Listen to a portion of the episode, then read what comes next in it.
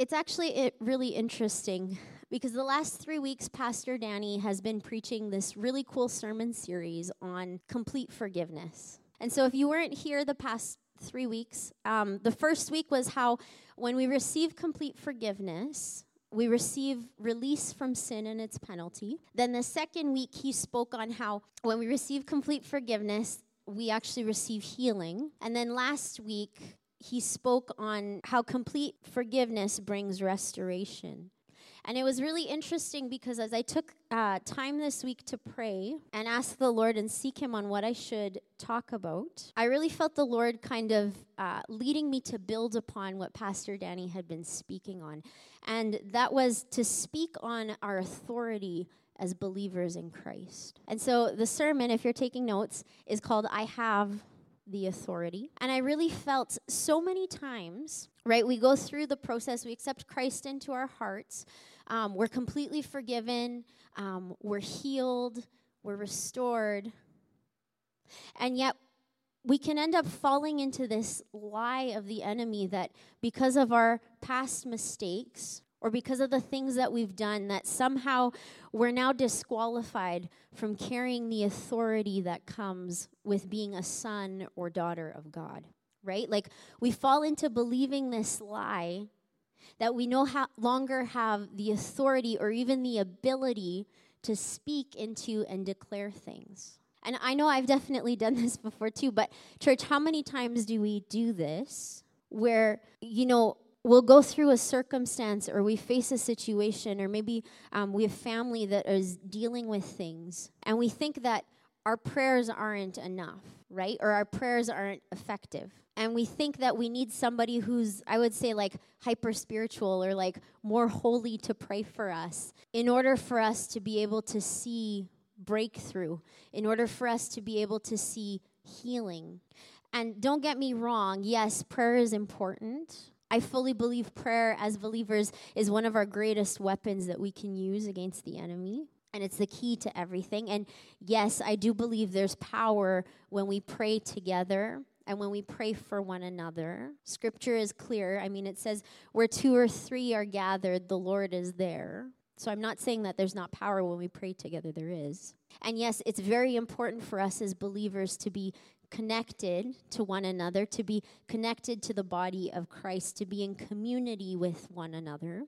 So please don't think that it's not. However, the reality is that we do have the authority as believers to speak and declare life and hope over people and over situations and not only the the ability to speak those things but also to see results happen and to see breakthrough happen from the things that we speak and we declare. And so today, we're going to talk about that.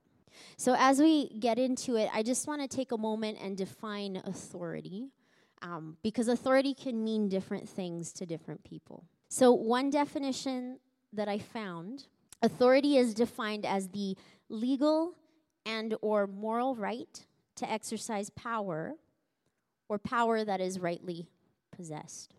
Another definition that I found that I absolutely love defines authority as the right to act in a specified way, delegated from one person or organization to another. Now, authority, I believe, is not something that's meant to be abusive or forceful, though sometimes in the natural, we've seen um, and we can see people uh, misuse authority. And I believe that's that's 100% not part of the heart of God, but that comes because people are broken, right? Like we're all broken to one degree or another. But when authority is used rightly, authority is something that is given. And when it comes to authority and our authority as believers, as Christians, I think there's a couple things that we need to understand in order to be able to fully walk that out. And so the first thing is this. So if you're taking po- uh, notes, this is the first point. Christ has the authority which is given to him by God the Father. Ephesians 1 19 to 23. I'm just going to read it out. It says, And what is the immeasurable greatness of his power toward us who believe, according to the working of his great might? That he worked in Christ when he raised him from the dead and seated him at the right hand in the heavenly places, far above all rule and authority and power and dominion, and above every name that is named, not only in this age, but also in the one to come. And he put all things under his feet and gave him as head over all things to the church, which is his body, the fullness of him who fills all in all. Another verse that talks about um, Christ having the authority given to him by the Father. I'm just going to read a couple. Uh, Matthew 28, 18, and verse 20. It says, Then Jesus came to them and said, All authority in heaven and on earth has been given to me, and teaching them to obey everything I have commanded you. Surely I am with you always to the very end of the age. Matthew 11, 27. The Father has handed over everything to my care. This is Jesus speaking. No one knows the Son except the Father, and no one knows the Father except the Son, and those to whom the Son wishes to reveal the Father. Colossians 2, verse 9 to 10. Speaking about Jesus again. For he is the complete fullness of deity living in human form, and our own completeness is now found in him we are completely filled with God as Christ's fullness overflows within us. He is the head of every kingdom and authority in the universe. Christ has the authority which is given by the Father. Now, with this authority that we carry as believers, I just I need to be clear on something. Because this authority that we carry doesn't come from us. It doesn't come from our own uh, ability, our own talents, our own skill, or our own giftings, but it comes from Christ. He is ultimately the one with authority, not us. And some of you might know me a little bit better than others. Um, but through the years, I've had the honor and privilege of being involved with worship teams um, leading teams, being part of teams, training teams, probably for about like 11 or 12 years now. Um, and one of the things that the Lord taught me a very long time ago is that um, when it comes to worship and worship leading, the authority and the ability to be able to declare and proclaim freedom or breakthrough or healing over people comes from Christ. Again, it's not my skill or the band's skill, though we're very blessed in this church. Um, but it's not our skill or our ability or even our role to break chains and bring freedom, but it's the Lord's. He doesn't need to use us, but He chooses to. He chooses to use people like you and me to carry out His will. And I think that's that's a remarkable thing. Like He actually chooses and allows us to partner with Him, to be able to speak hope and speak life over people, and to see them healed and set free. But here's the thing when we try to operate from our own authority rather than the authority of Christ, then I believe a couple things happen. We actually end up, um, first off, exhausting ourselves, trying to do things in our own strength. But I also believe that we put ourselves at risk against the enemy. And I think a perfect example of this is found in scripture in Acts chapter 19 with the story of the seven sons of Sceva. So I'll give you guys a moment to turn there. Acts chapter 19, verse 11 to 17. It says, God kept releasing a flow of extraordinary miracles through the hands of Paul. It's Paul the Apostle. Because of this, people took Paul's handkerchiefs and articles of clothing even pieces of cloth that had touched his skin, laying them on the bodies of the sick, and diseases and demons left them, and they were healed. Now there were seven itinerant Jewish exorcists, sons of Sceva the high priest, who took it upon themselves to use the name and authority of Jesus over those who were demonized. They would say, We cast you out in the name of Jesus that Paul preaches. One day, when they said those words, the demon in the man replied, I know about Jesus, and I recognize Paul, but who do you think you are? Then the demonized man jumped on them and threw them to the ground, beating them mercilessly. He overpowered the seven exorcists until they all ran out of the house naked and badly bruised. All of the people in Ephesus were awestruck, both Jews and non Jews, when they heard about what had happened. Great fear fell over the entire city, and the authority of the name of Jesus was exalted. Now, in this story, the seven sons of Sceva put themselves at risk against the enemy. And I find it so interesting that the story is included in Scripture because it shows us what happens when we try to operate in an authority that we don't have, which is exactly what the sons of Sceva tried to do. See, the reality is they thought that by using um, this formula of declaring the name of Jesus, they thought by um, using the same formula that Paul did and the other apostles did, that they would be able to do the same things. And from scripture, I mean, it sounds like they did for a time, like it worked for a little bit. But the reality is is they tried to operate in an authority that was not theirs because they didn't realize that the authority that Paul had and the apostles had came from a relationship with Jesus. Authority that we carry as believers is birthed from our relationship with God. And so the, son, the seven sons of Sceva didn't actually hold the authority that comes with sonship or daughtership and being a child of God. And so it led to disastrous results for them. They literally were beaten. Which leads me to the next point is that Christ gives us the authority. So if you think of authority, God the Father gives Jesus the authority, and then Jesus gives us the authority. And I think that, um, you know, there's this beautiful, amazing thing that happens, right? When we accept Christ into our hearts, we receive forgiveness, we receive um, healing and transformation. And sometimes that happens like right away, but sometimes it's also a process that happens, it's ongoing. But that moment that we receive Christ into our hearts, um, we actually gain a new identity as a son or a daughter of the Most High. And what actually happens is we not only receive a new identity, but we actually get adopted into the family of God. And not only do we get adopted, but scripture actually says that we now become co heirs with Christ, which means that we're given the same authority that he had. Romans 8, verse 14 to 19 says, For those who are led by the Spirit of God are the children of God. The Spirit you received does not make you slaves so that you live in fear again. Rather, the Spirit you received brought about your adoption to sonship. And by him we cry, Abba, Father. The Spirit Himself testifies with our spirit that we are God's children. Now, if we are children, then we are heirs, heirs of God and co heirs with Christ. If indeed we share in his sufferings, in order that we may also share in his glory.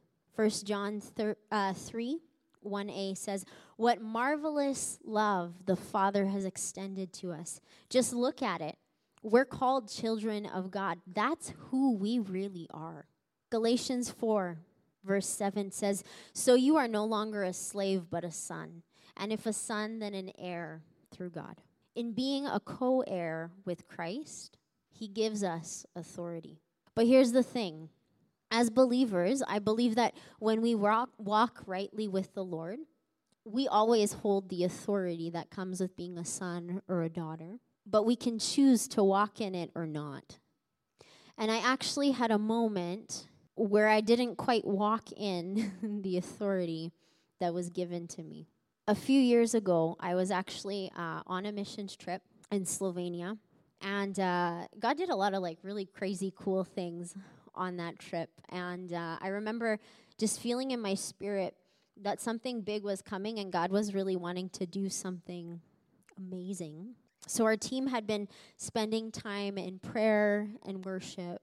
And uh, we would do like daily devotionals every morning and felt God speak and just felt like we had to be prepared as a team. And so um, a couple days later, we were doing ministry and we were leading worship in a church and I remember I was standing on the stage, and we were doing like a fast song. It wasn't even like a slow like worship, um, but it was like we were leading like "Happy Day" or like "Alive" or something like that. It was like a fast, like joyful song. And I remember I was standing on the stage. Team was on the stage. We were leading worship, and out of the corner of my eye, in the back right corner there was a girl that was sitting there but it was like i has i was kind of looking and out of the corner of my eye um, it was like her face had distorted into something demonic. And I had never had an experience like this before. But sometimes, um, how do I put it? When we walk with the Lord and the closer we get to the Lord, and sometimes on ministry trips as well, um, there's a little bit more of intense of uh, spiritual opposition. And so I ended up seeing this and I was like, I had never experienced anything like this before in my life. So I was like, what is happening?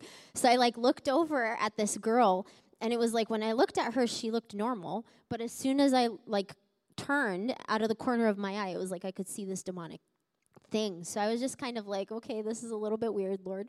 Um, and so I just continued with the service. We had worship. Um, they they did the sermon. The service ended, and then I went to go and change because we were getting ready um, to go to our next location to do ministry.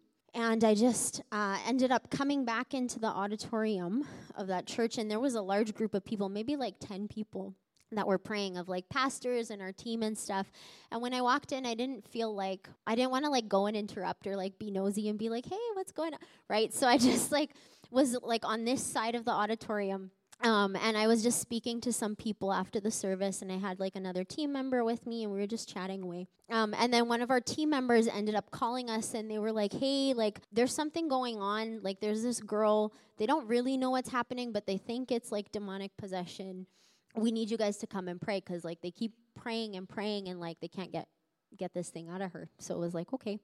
Um, so then I walked over, and I was just kind of on um, the outskirts of the the group, but as I walked over, all of a sudden there was like this this weight and it was the authority of Christ. There's no other way to explain it or describe it, but it, I, I knew it was the authority of Christ that just like rested on me and it was like behind me and it was all over me. And I felt it. And as I walked towards that group, I again I ended up kind of on the outskirts of the group and was just praying and it was like all of a sudden, it was the same girl that I had seen at that back corner. And all of a sudden, it was like she just kind of started freaking out. And the, the group prayed like a couple minutes and they kind of disbanded. And I knew that the authority of Christ was on me. And I knew that the Lord wanted to use me. But in that moment, I actually. Um, I wish I could say that, you know, like I was bold for Christ and like I just walked over and was like, in the name of Jesus. But I didn't know what to do in that moment. And so I actually didn't operate in the authority that was given to me. And in that moment, like I had looked around, I didn't know what to do. And I had looked around and there was like nobody around. Like all of our team members had like disappeared somehow. and it was like, oh no. Um, and to this day, it's something that I regret um, because I, um, I fully believe the Lord wanted to use me to to deliver that girl and set her free and i didn't walk and act and it was because i didn't know what to do um, which I found out afterwards that oftentimes when the Lord leads us to do something, even when we don't know what to do, He often gives us direction and the steps of what to do. But I didn't walk out in the authority that Christ had given me as I should have. It's always a choice, right, to walk it out. And yet, there are other moments in my life where I have walked it out. And actually, this was um, kind of recently, it was like a month ago that this happened. Um, I've been in a kind of a weird season where the Lord has been drawing me closer to Him. So I've been spending a lot more time in uh, just prayer and in the presence of the Lord. And I had been um, spending time with the Lord, and then I had a meeting, so I went to go and meet a friend um, for supper just here in a local restaurant. Um, and so we went, and it was good. Um, and then, like, maybe halfway through our meal, it was like all of a sudden I felt in my spirit was like, there's a demonic presence in this restaurant. Um, and I had, again, never felt anything like that before. And it was just so strong in my spirit. It was like, whoa, like, you need to pray. And it was uh, interesting because the other person I was with, they felt it as well, um, just not quite as intensely as I had felt it in my spirit. And so we both felt to just like pray. And God actually showed us um, that it was linked with a couple people in the restaurant, a couple guys that had been sitting behind us. but we both felt to pray. And so we prayed um, like once or twice. Um, and then it was like this thing was like not wanting to leave. So I felt it again, like uh, the Holy Spirit just saying, like, stand your ground. You have the authority. So I was like, okay, Lord. So I feel like a pr- crazy person praying in the middle of the restaurant, but you said to pray and stand my ground, so I'm going to do it. Um, so the two of us just prayed uh, in the middle of the restaurant as we were sitting at the table to the point that like we felt that the demonic presence left. And actually, it was really interesting because like the the the two guys ended up leaving. Um, I don't even think they stayed for their meal, but we just felt it, and we felt um, yeah, we felt it leave.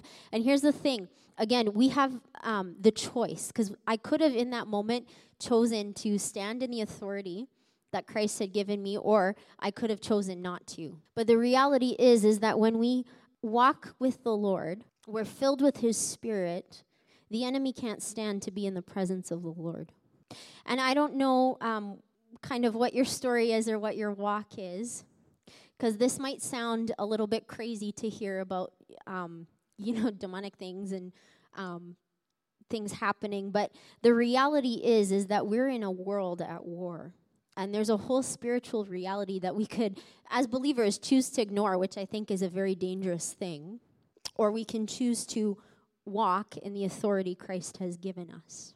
And the reality is that as Christians, as believers, we don't need the pastor to pray in order to hold that authority and declare things because we hold it as sons and daughters of the Most High and as co heirs with Jesus. That encounter that I had in Slovenia, I wasn't a pastor yet, I was just a student.